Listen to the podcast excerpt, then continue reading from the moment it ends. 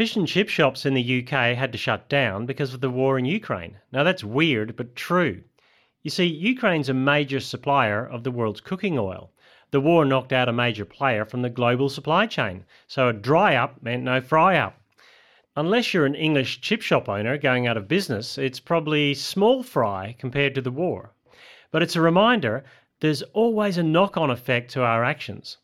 The book of James in the Bible says that a small spark can set off a huge forest fire, and it compares that with a careless word setting off a fiery trail of relationship destruction. Hello, social media.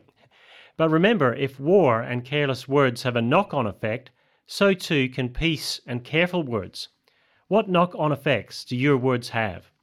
This is Stephen McAlpine with God in 60 Seconds. To open more space for reflection and conversation about God, go to thirdspace.org.au.